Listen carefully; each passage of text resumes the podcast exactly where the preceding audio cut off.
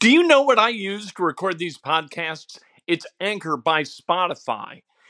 It's the easiest way to make a podcast with everything you need all in one place. Let me explain. Anchor has tools that allow you to record and edit your podcast right from your phone or a computer. It's all really, really easy. It's all really intuitive. When hosting on Anchor, you can distribute your podcast on listening platforms like Spotify, Apple Podcasts, and more. It's everything you need to make a podcast.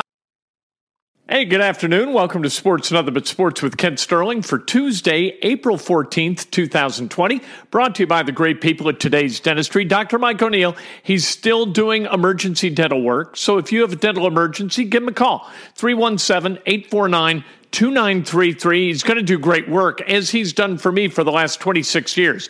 Dr. Mike O'Neill's the last dentist I'm ever going to go to.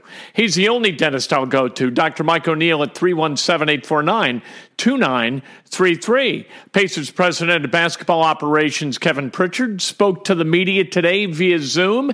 Here's what he had to say. It's going to be early May before an update on the resumption of the season comes from Adam Silver and the NBA league office. So I guess my timeline of May 1st to begin individual workouts is out the window, and May 25th, Memorial Day, as a day to resume games is completely out. We'll see what happens as time moves forward. We do know this it's going to be at least July before China, China resumes play in the Chinese Basketball Association. He says that they are not just sitting with their thumbs up their asses. Those weren't his words. Those are my words. They are having more meetings and planning than ever. And they're going to have to because this is a hell of a challenge for professional sports. You've got to have people attend these games to make this thing work economically, right? But people are thinking, hey, you know what? Why do I have to go to games? Why is this something that I want to do? This pause has caused a pause in the thinking of those who spend money on tickets, right? Every time you get that season ticket renewal letter, you're like, hey, do I really want to do this? That's a lot of money. And and really what I wind up doing is trying to figure out who I'm going to give the tickets to. Can be a big pain in the ass. I'm trying to sell some on StubHub. They take their 30%. I feel like I'm getting cheated every time I sell a ticket. I don't go to that many games. So what am I doing? Why am I stroking this check? And this pause may be the tipping point for some of these people, especially in the absence of a vaccine. I put a little Twitter survey in the field yesterday and asked, when are you going to go back? Immediately when games resume and you're allowed to go back? When you get vaccinated? When everybody gets vaccinated or never? 42% came with the final three answers when I get vaccinated, when everybody's vaccinated, or never. That's a big problem for the NBA, for the, uh, the NFL, for Major League Baseball, and for the NHL. Big problem as people reassess their priorities in this time when they're being forced to reassess their priorities. Normally, you know what? Momentum will carry you. People who people will do what they have always done. Now that this pause has been forced upon us, maybe people aren't going to do what they've always done because they're not doing it anymore. These are trying times. They got to figure this stuff out. Rick Fuson, Kevin Pritchard, all the people down at Pacers Sports and Entertainment, all the executives with the Indianapolis Colts, all the people running leagues, the Chicago Cubs, who to me just got greedy. Like every year, renewing season tickets, it was another 20 points on top of what I paid last year. I just didn't want to do it anymore. It didn't make economic sense for me to do it. I love doing it.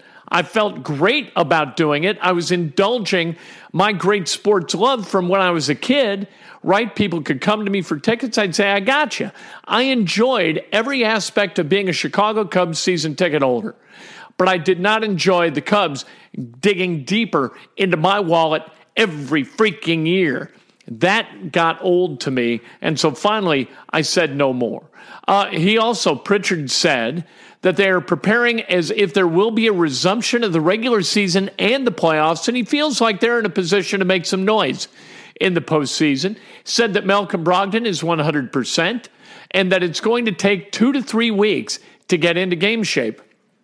News out of NASCAR Kyle Larson has been fired by Chip Ganassi Racing. And of course, he's been fired. You cannot use the N word. Look, we we have moved on. We have evolved as a society into one where not only should that word not be uttered, when it's heard, that person should be exorcised from our society. That's how virulent uh, a representation of racism that word is. So him being fired, you got to fire him. And you should fire him. And he should never be welcomed back. And that's the way it should work. All the sponsors, they dumped him. And when the sponsors dump him, the car owner, of course, is going to wind up firing him as Kyle Larson was fired. Uh, you know, there might be a time when people forget or forgive, but they shouldn't. Because you use that word today, knowing how people accept that word and knowing how people hear that word, and you still find a way to use it into a microphone, let alone in private conversation, my God Almighty, there is there is a screw loose.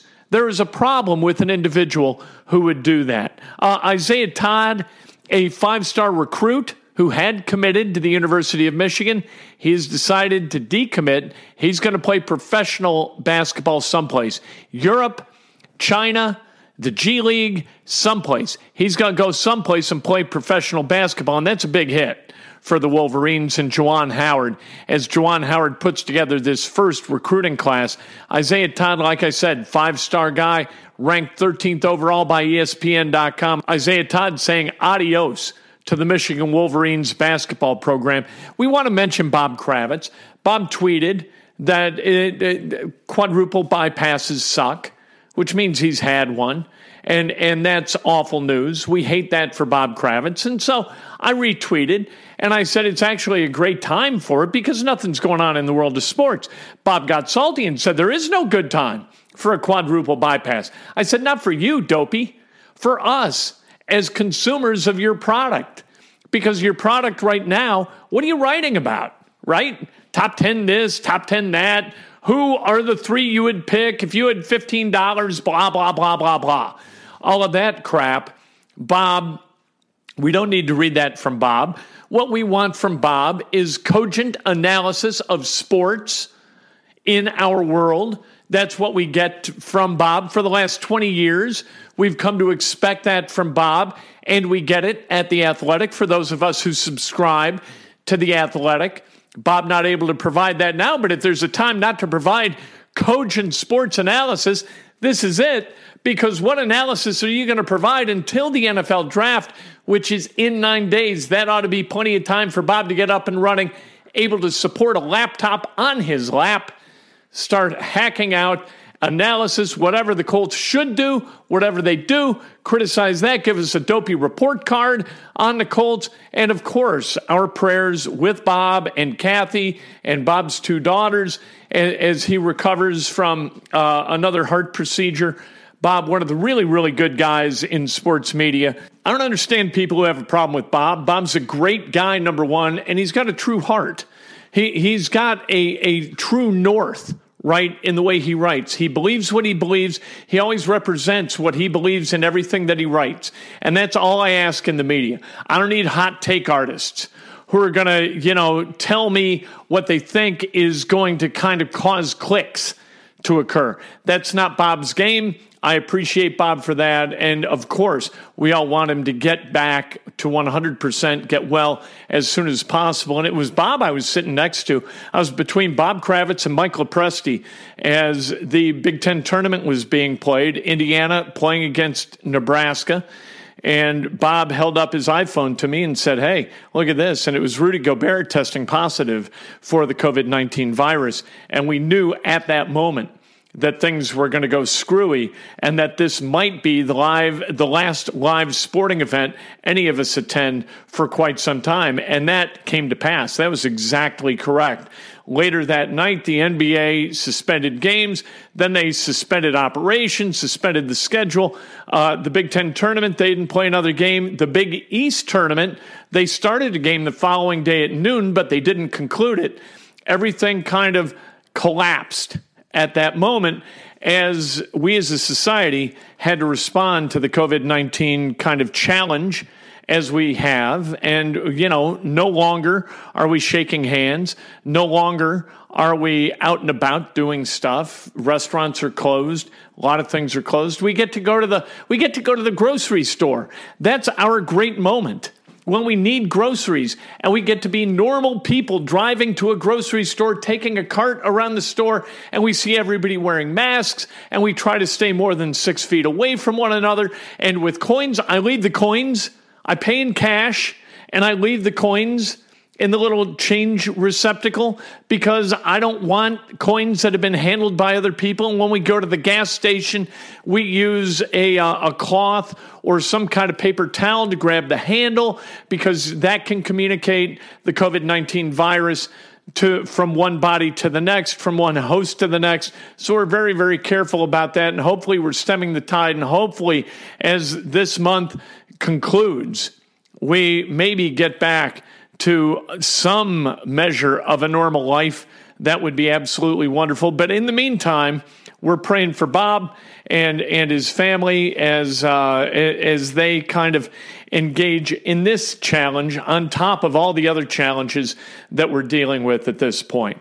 You, of course, are dealing well with the challenges, and every single morning you listen to Breakfast with Kent and you watch Breakfast with Kent at 8 o'clock on Facebook Live, and then you watch again on Periscope slash Twitter, and then you can watch again on YouTube. It's a show so nice. We do it three times. We do it every day. And then right before noon on Facebook Live, usually at 11:30ish, I read a chapter from the book I wrote. It's called Oops: The Art of Learning from Mistakes and Adventures. I'm writing at kentsterling.com, a series of uh, interesting, funny, I don't know, interludes with celebrities, some minor celebrities, some major celebrities.